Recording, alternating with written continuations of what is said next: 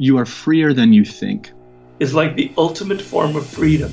You expound upon that freedom to develop on this planet. True freedom comes from within. It's the ability. Thinking to myself, I can help you or I can destroy you. Man, as a two-time felon, I work really hard, and I've been a, I've been a life learner. When things are feeling tough, let yourself be surprised. The world favors risk taking. Welcome, welcome, welcome to the Freedom Pact. Welcome back to the Freedom Pact podcast and a happy new year. Today on the show, I am joined by Jason Bell. Jason is a former American football player who was cornerback in the NFL for the Dallas Cowboys, the Houston Texans, and the New York Giants. Jason is now a presenter of NFL coverage in the UK, featuring on the NFL show on the BBC, and has become a fan favourite in the UK for his coverage of the Super Bowl. In this episode, Jason and I discuss why focus is so important to achieving your goals this year and how it helped him throughout his career. He also explains the main differences in mentality that separate the elite from the rest and how you can develop those traits and more. We also discuss the importance of living a happy life, a life that makes you truly happy, and why a positive attitude can make all the difference in everything you do. If you have seen Jason on anything in his interviews on the NFL show, on Strictly Come Dancing, you'll know that he is one of the most positive people on the planet and it is really infectious. So get ready to smile with this one. Let's jump straight into it.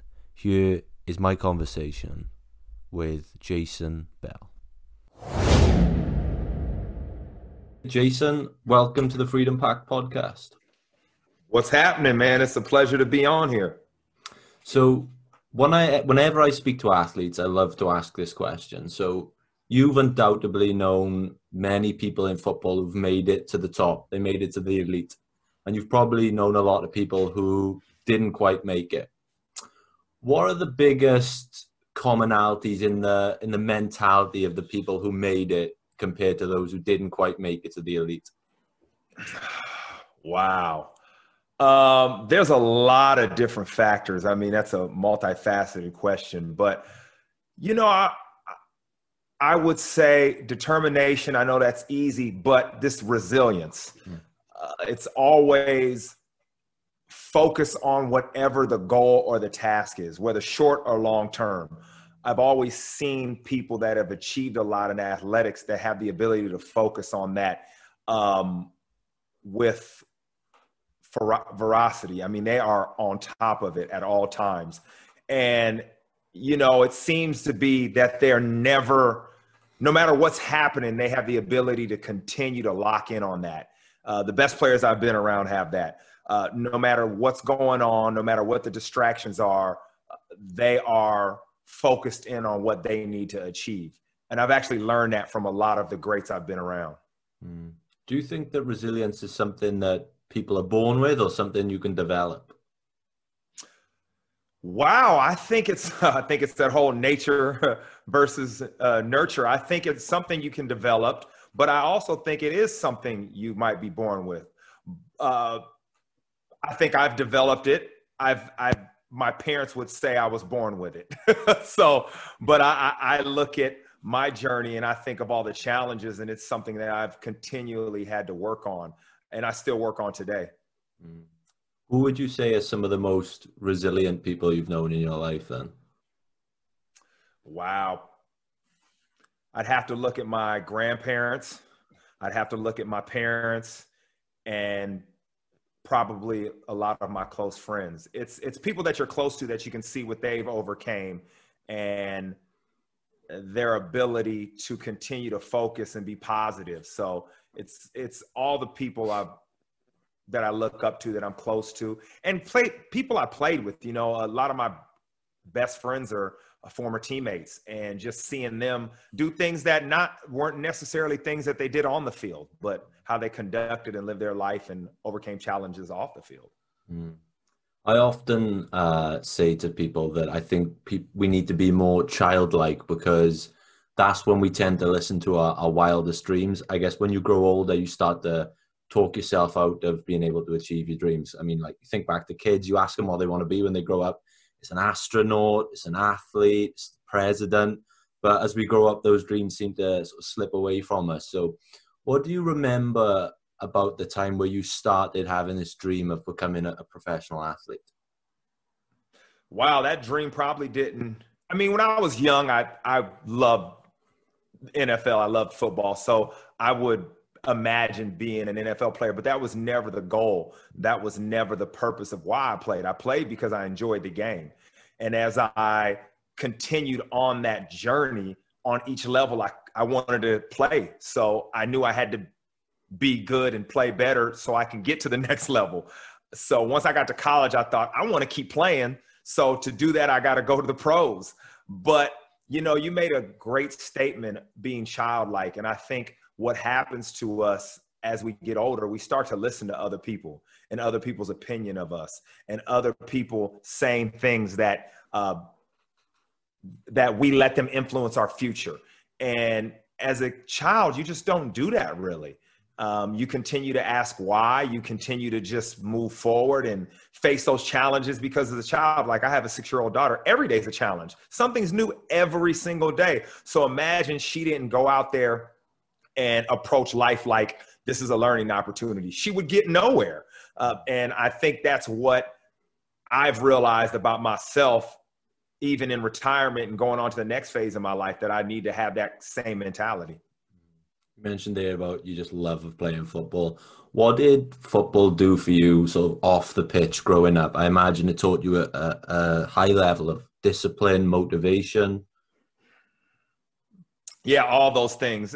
You know, I think when you're, especially when you're a child and you're younger, you could get distracted by a lot of things.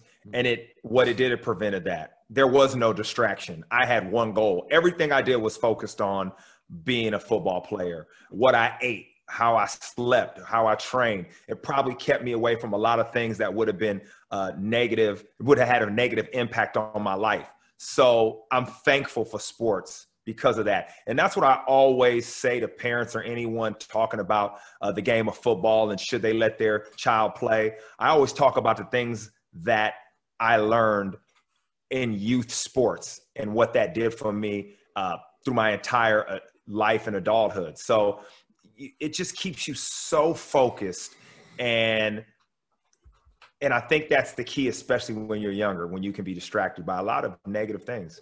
Mm. The sort of sporting system in the US is very different um, to how it is over here, especially you know from youth. It seems to be tied into sort of educational institutions over there. So whilst you were going through high school, college, etc., and you were on this path to becoming a pro footballer, how did you sort of keep the motivation and keep the grind when you were surrounded by i see kids over here in university and everything's about partying it's about having fun and i wouldn't assume those people to be able to apply themselves too professionally to any one thing. How did you keep that going? I think you know what we've been talking about i had a i had a goal and you know, listen, college, university, it, you should have a good time. It's your last. You're you're about to go into adulthood real fast, and so you need to understand. Like, I get why kids, when I was in school, were having a good time. You know, partying. Uh, they didn't have a game on Saturday. You know, they didn't have to do that, and because that's what my goal was. That's what my focus was. I didn't have time for anything else. There are plenty of athletes that I saw that partake partake in those things. But you know, did they make it to the NFL? Some of them did. Did they last long? Not a lot. And it's that self discipline. So, you know, you have to. We all have things we care about. We all have things that we want to achieve. If we just allow ourselves to do that and prevent distractions, unhealthy distractions, I think we all can achieve the goals we want to do. It's a daily battle, it's a daily grind. It's hard. You're going to have good days, bad days, ups and downs. But if you win more than you lose, you're going to be headed in the right direction. Mm, yeah. A lot of athletes I speak to um, tell me that in their mind there was never a plan B. They never let themselves have a plan B. Uh, for you, I know. I think I read online that you majored in history at university. Was there a plan B for you, or was it football or bust? It was a plan B for me from the day I got into UCLA. Hmm. I always knew, you know, I, at first I wanted to teach. So that's why I went into history. I wanted to be a teacher. The coolest guy in my high school was a teacher. I thought, man, this guy is, and he was a water polo coach. And I was like, man, this guy's the man. So I wanted to be a teacher. But as I continued on, I realized I loved art history. So I thought maybe I, would do something in that. And then I got hurt in college. And once I got hurt and I missed a year, I didn't know if I'd ever play again. So at that time, I knew I was going to go into finance, some sort of finance um, if I didn't make it in the NFL or I didn't get the opportunity. Uh, and it took the injury for me to realize that because it was something that I couldn't control. So, you know, if I couldn't get back on the field, uh, my plan B became my plan A, which is you got to continue life. So when I went to the NFL, I always had that mentality because I almost did not make it. So I was always prepared for the next step. Even though I was fully engaged in my sport and being the best I could, I was always ready uh, for the transition phase. Mm-hmm. It's interesting what you said there about your, your teacher in school, and it's exactly the same thing that happened to me uh, when I was in school. The coolest guy, the coolest teacher was my history teacher. Um, and I ended up going to university to do history because I wanted to be like him. I wanted to come back to the school and be the next uh, that be the next version of that teacher. Um, and he was a mentor to me from an early age. But as you've grown up now, and through your career, who have been some of the biggest mentors and influences on your life and, and what have they taught you? Oh, wow. That's a lot. You know, it's my grandmother, but I, she passed away when I was young, but I just remember a lot of things she taught me. Of course, your mother and your father, that's, that's an easy one. So I'll, I'll go to the next step, which uh, my best friend, who's like a brother, uh, he's older than me. And he he taught me a lot from what a peer can teach you. He was always about five years ahead of me in everything. So he was able to break down things that were going to happen in my life, but also be there when I failed. I also had a mentor that was with me. My uh, I met my, I think my my first year in the uh, in the league, and he was friends with my agent, mm-hmm. and he was a mentor to me all the way through my whole career. Uh, just, he was so important for that phase in my life. Then I had another mentor who I started uh, when I went into finance, and he taught me the business and uh, continued to mentor me. I had so many players that I'm still close with that taught me the game and taught me how to prepare, and I was able to watch. And what I tell people about mentorship is you you need to be a mentor and a mentee. You need both in your life at the same time. You need someone inputting knowledge in you, and you need to do the same for someone else. I think it's important for the cycle. And I've always had someone in each phase of my life doing that for me, and me also finding someone that I could help and do the same. And that's why I've been blessed to have so many mentors. I couldn't just say one, it's been so many but they've all helped in, spe- uh, in specific times in my life, especially. I love that. I think the so the final step of learning something is being able to teach it to somebody else. And you, you, you mentioned your, your daughter earlier. What are some of the, the lessons now you've learned throughout your life that you try and pass down or maybe you would have said to yourself 10, 20 years ago? Wow. You know, the main thing is I'm trying to get her to realize is don't listen to other people's opinion. And I know that's hard for a six year old, mm-hmm. but I'm trying to get her to understand that what people say, you know, if it's, you know, there are things people say to you that you have to listen to and they come from a good place, but a lot of times they aren't. And I don't want that to impact her as a person and how she views herself and what she believes in. And, you know, they say this in her school all the time, and I love it. It's a growth mindset. Don't be scared and don't be fearful of taking on challenges. You can only grow from failure or success. Both of those things uh, have this, you know, they do the same to you. They help you grow, they help you move forward. and just letting her know it's okay to fail at things, but just try and learn from it and learn to face your fears. I kind of keep those simple, basic concepts. They kind of tie into everything we have conversations about, but you know, those are the main things. Mm, I love that. That's something I want to touch on in a in a short while. But before we get there, if we fast forward now to your your pro career, do you remember at the time when you switched from amateur to pro, what were the sort of biggest things you noticed in terms of a shift in mentality or a shift of approach from the amateur to the elite level? Because a lot of people in sports say that that transition is massive. Uh, first of all, it was a business, hmm. so you understood this is this is not what you thought it was coming out of university or college, where you know the team was a family. You know, you were with the players on your team for so many years. Nobody got cut, you know, kicked off the team or anything like that because of a performance. You might have lost your position, but you didn't. Uh, you weren't eliminated from the team or the roster. So you realized it was a business, and you had people from all different walks of life. So you know, people had families. You know, it was you know, it wasn't the same.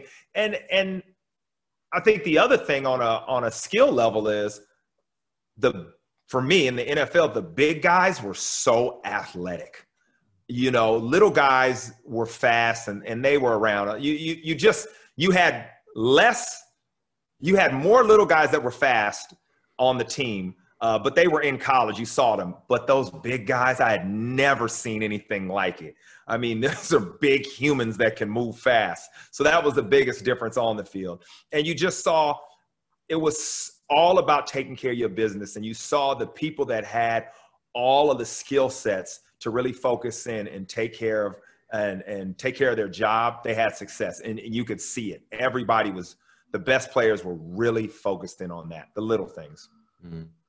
One thing that fascinates me about American sport in general and American football is the the following and the the feeling behind it. I mean, we have you know our version of football here in the UK, which I love, and that has you know a very strong cult following, and the fans are really passionate fans. But in the US, it seems like whenever there's a, a big sporting game, the sort of country tends to stand still, and everything just seems to focus in on it. It seems to be a big grandiose feeling around American sport, and so that begs the question: when you're playing a game, I imagine the pressure must be insane. How did you? What was your process like for dealing with pressure at the elite elite level?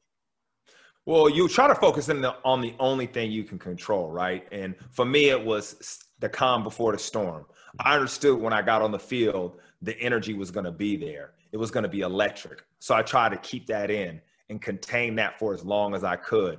And just had my routine, how I warmed up, how I got prepared, uh, the small things, like I said, how I can control. But once you're on the field, it's amazing. You really only focus in on the players around you and the sideline you really i didn't really hear the crowd until after a play like after a play you're celebrating you engage with them you feel it you feel their energy. But once it's in that process of the play you're just locked in. You have that tunnel vision and focus. So it was very strange. It was like a camera coming in and out and that's how it was with me you know? When i was on the field it was a camera with a tight angle but when i was off i saw it all or went in between plays. So uh, that's how it was. But yeah you just you know, you just have to have your process, and all players have a different one, but you just stick to that because once again, you don't want any negative thoughts to come in and cloud your judgment and and limit your execution.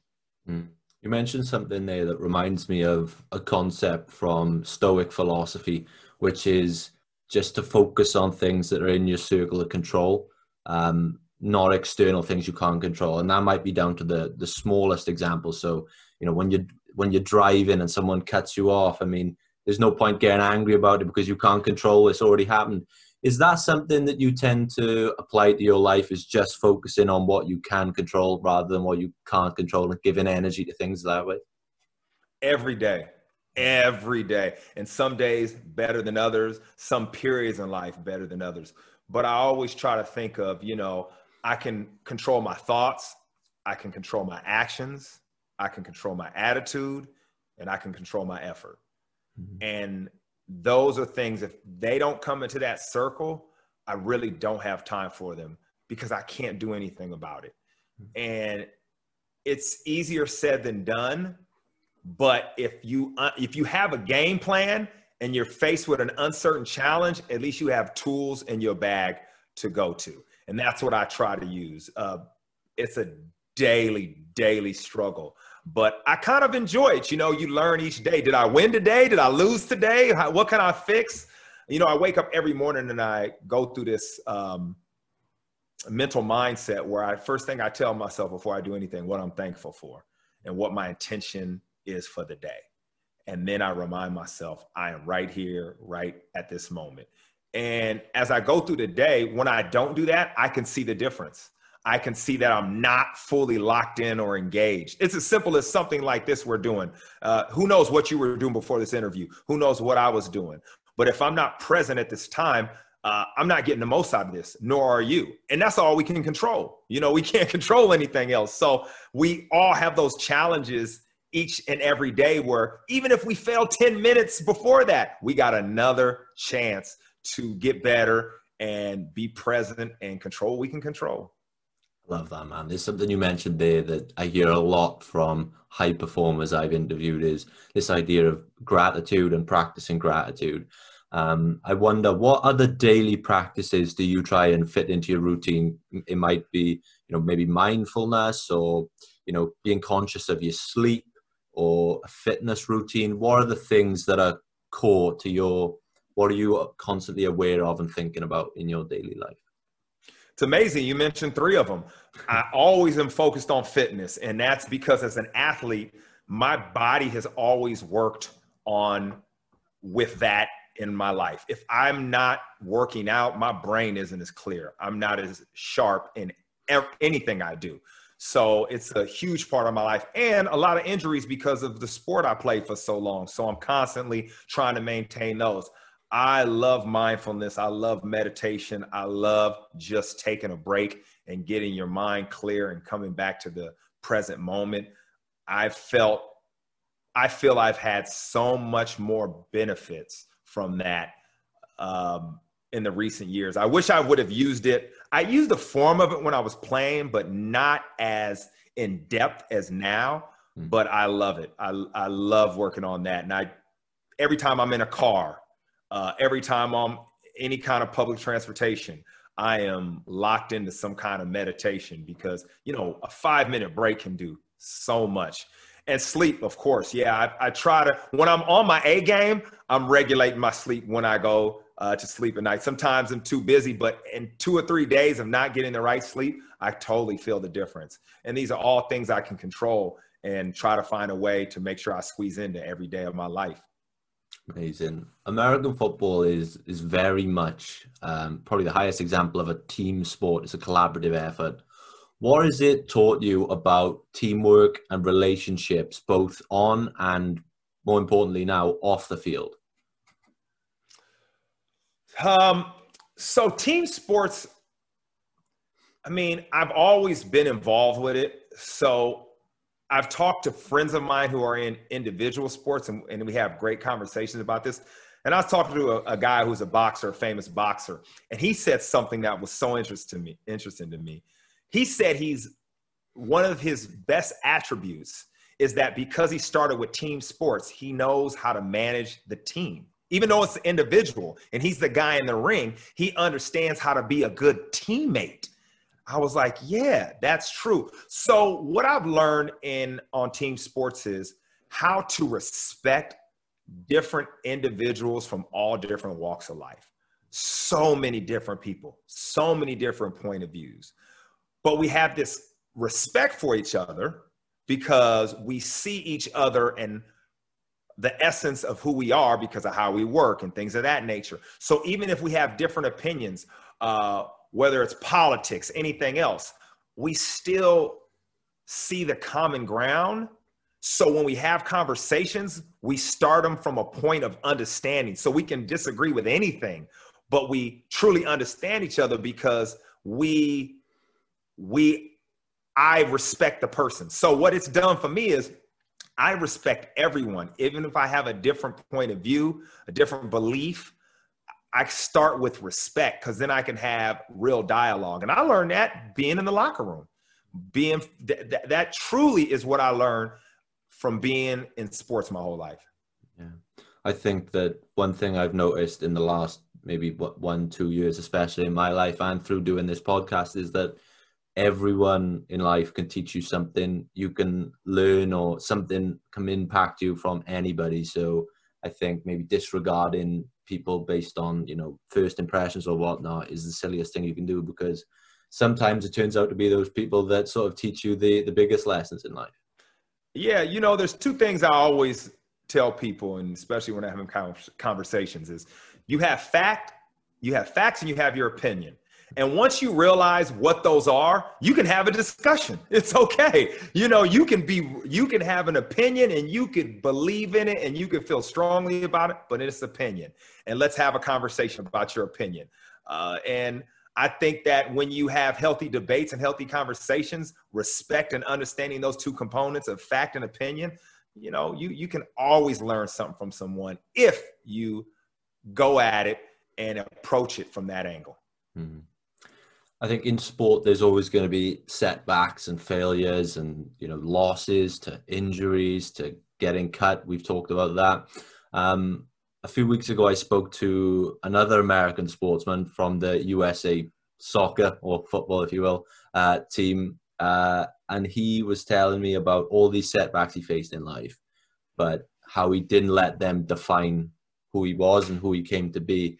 So I wonder what setbacks and have you faced in your life and how have you tackled them and not let them define you or who you turned out to be?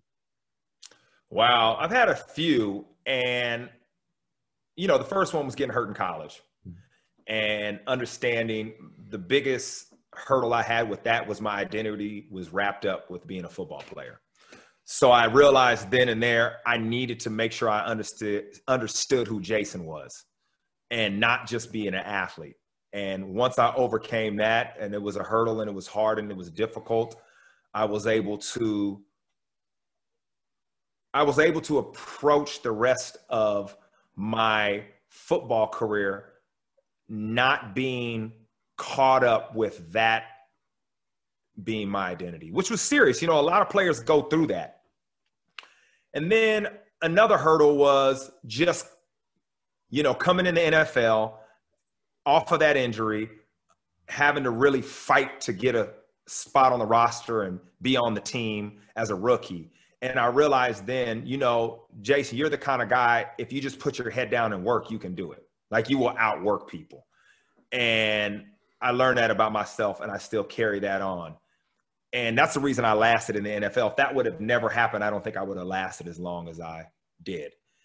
And even in retirement, going into the unknown in every other venture I've taken, those skills that I learned from early on in my career of who I was and what I what I can do if I just allow myself to be in the moment have really guided me.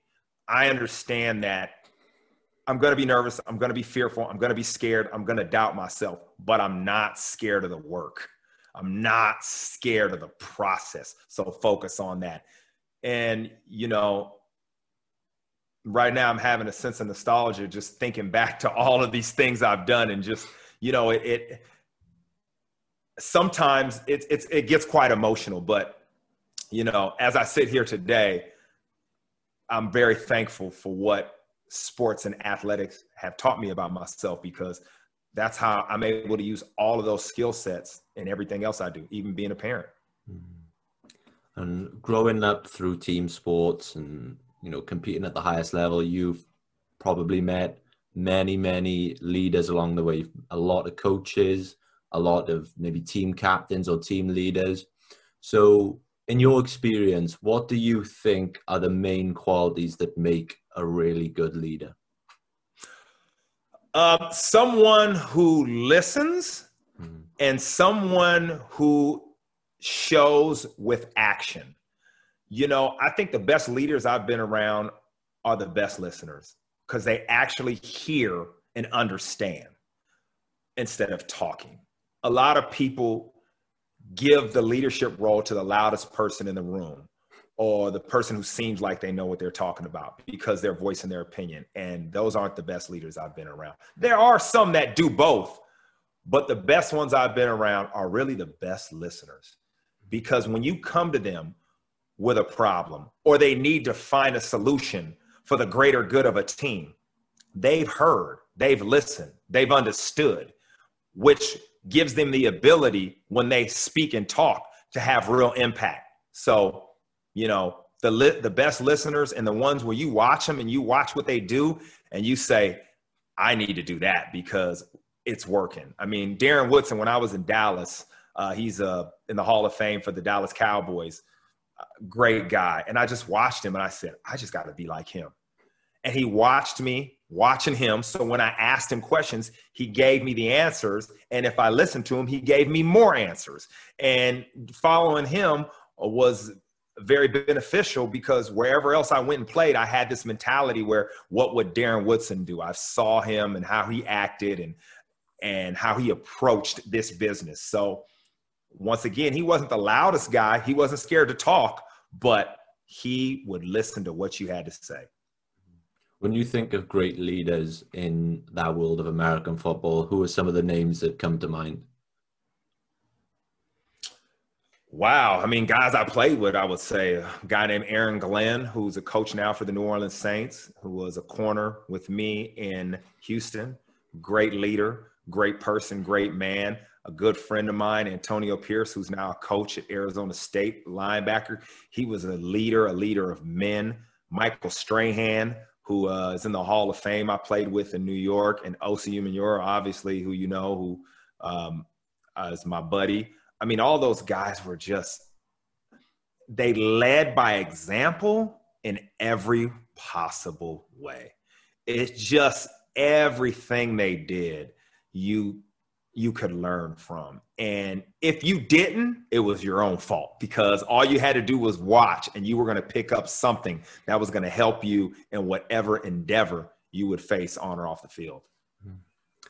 Well, one question I'd love to ask you, and I, and I ask this to all athletes, and you know, I've interviewed a few guys from the special forces who have had careers, and, and I ask them the same question because you've been this one thing for so long, a footballer uh, you know, uh, in the military, you've had this career, and up to that point, that's pretty much all you've ever been, and that's where everyone knows you as.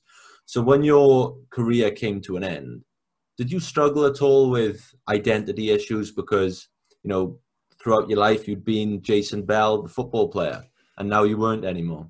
Did you struggle with that transition? I struggled with the transition, but it wasn't because of identity, because I had already went through that in college. I already knew I was not gonna. I was no longer to identify with just being a, a football player. So I had, I had, that was in the past. But it was hard because when I retired, even though I was ready for it, I knew what my career was to be, and I was transitioning into that. It's still lonely because your peer group is still playing football. All my friends were still doing the same thing. And then my other friends that weren't athletes, they were in their careers or whatever they had going on. Nobody was in that little middle ground. Like when you first leave university, everybody's out there trying to figure it out together. Hey, did you do an interview? Where are you going? What are you doing? Everybody's confused, but you're confused together. I was confused by myself. Luckily, a friend of mine, a great friend of mine who's another mentor, guy named Carlos Emmons, played in the NFL a long time he had a back injury and had to retire the same year I did. So him and I spent a lot of time on the phone talking through this and and not understanding how we really felt.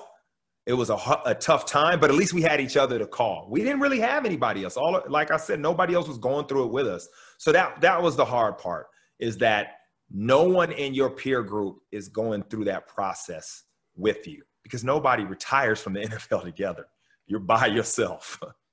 of that. And when when you made that transition and you know you moved into things like finance, you moved into punditry, did you sort of embrace that grind? Was it like when you first started out in football again, you were the small fish in the big pond and were you happy to have that grind back?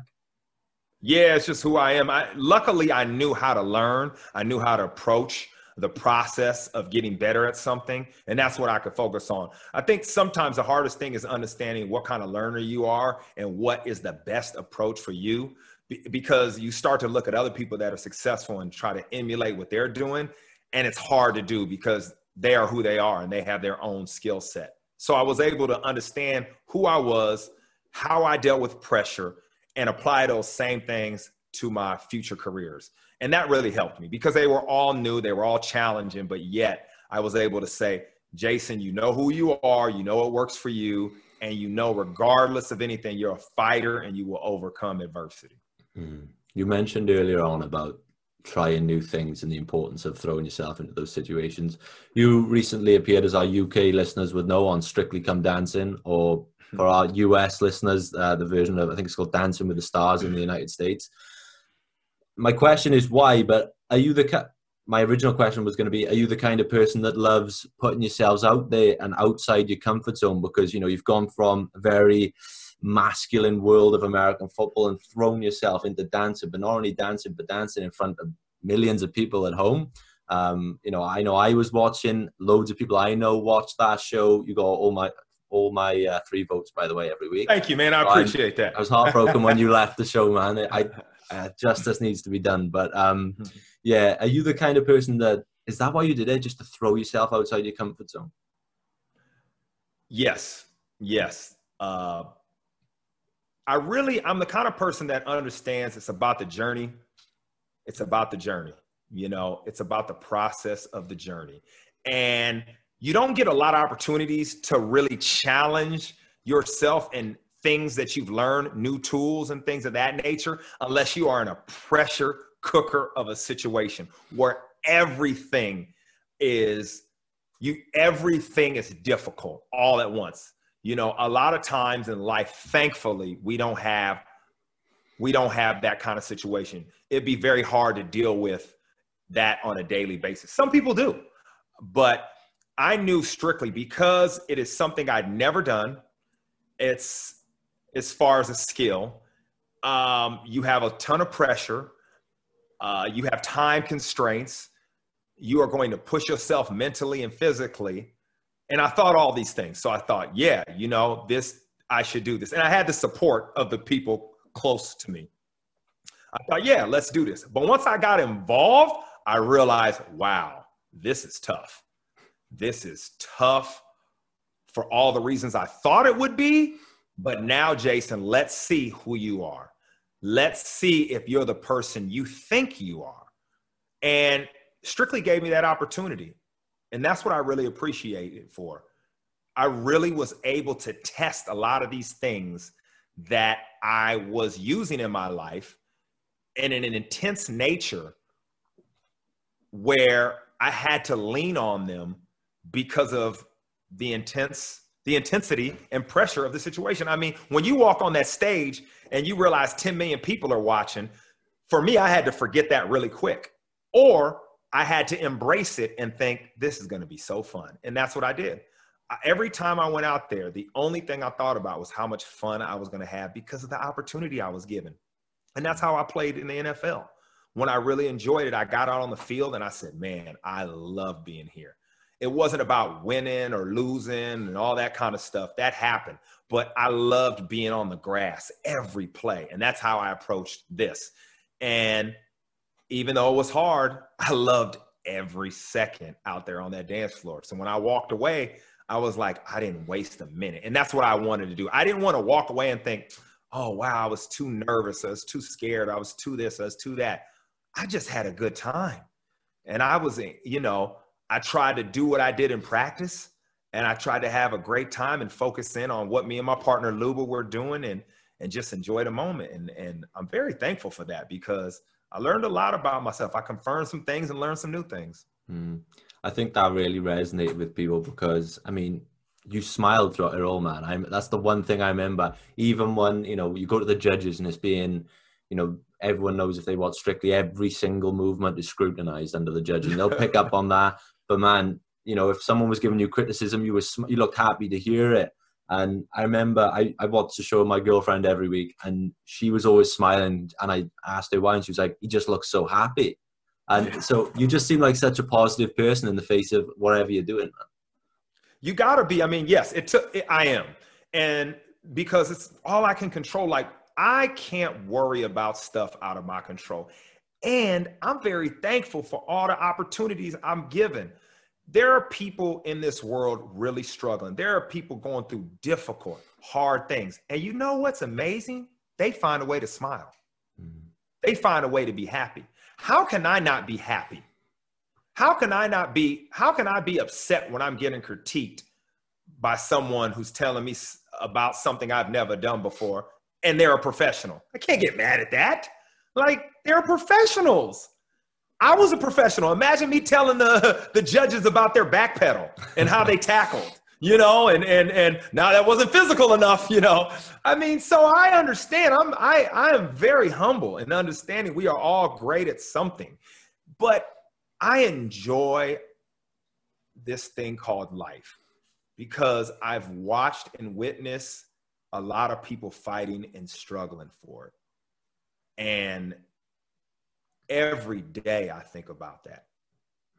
And I don't want to waste any time I have because that's the only thing we can't get back. You can lose a lot of stuff. You lose time, it's gone. So I'm trying to enjoy every moment because there's something like we were talking about earlier. You can really learn from different people, different moments, different circumstances.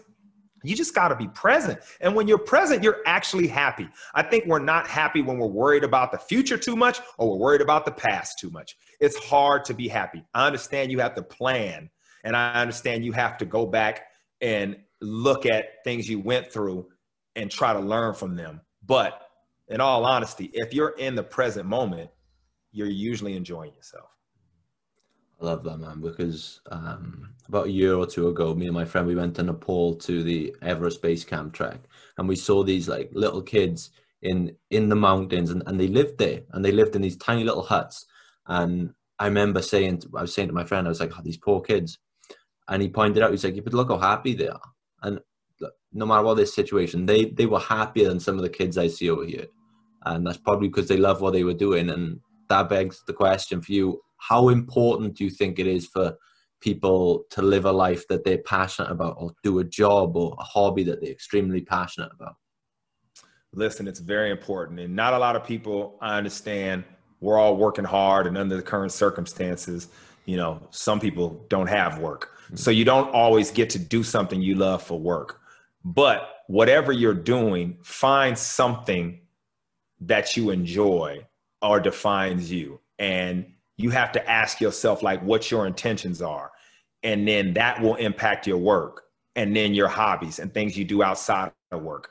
You know, focus in on if you understand what your intentions are in life and what's important to you, those things will come and you will live a life that equates to those things. It, it, really will. I know it's it truly is what you put out there you get.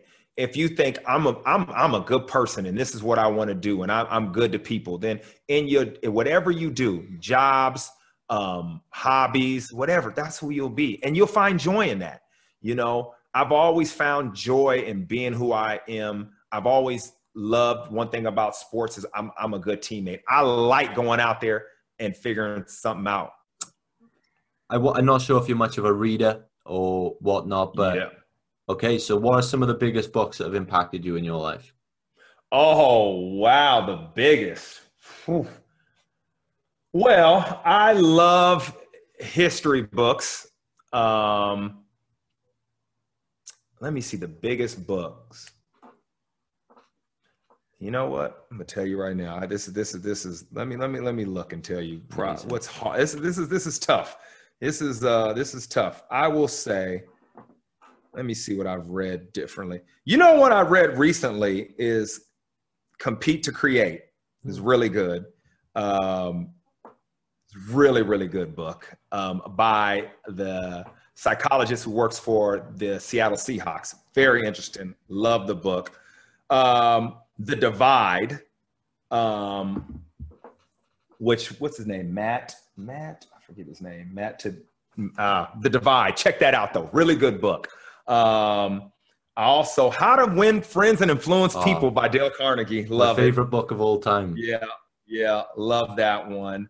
Um, something guns, germs, and steel. Mm. Yeah, that's very, very good one.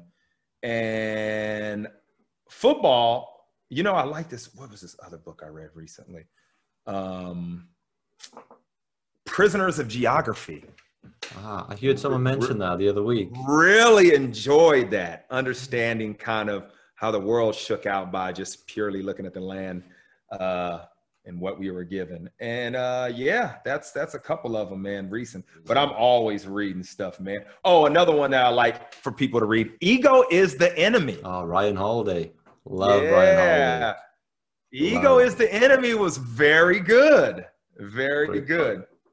And for fun, for anybody who wants fun, a history of the world in six glasses. Hmm. Yeah. intriguing. For, I mean, for all you drinkers out there.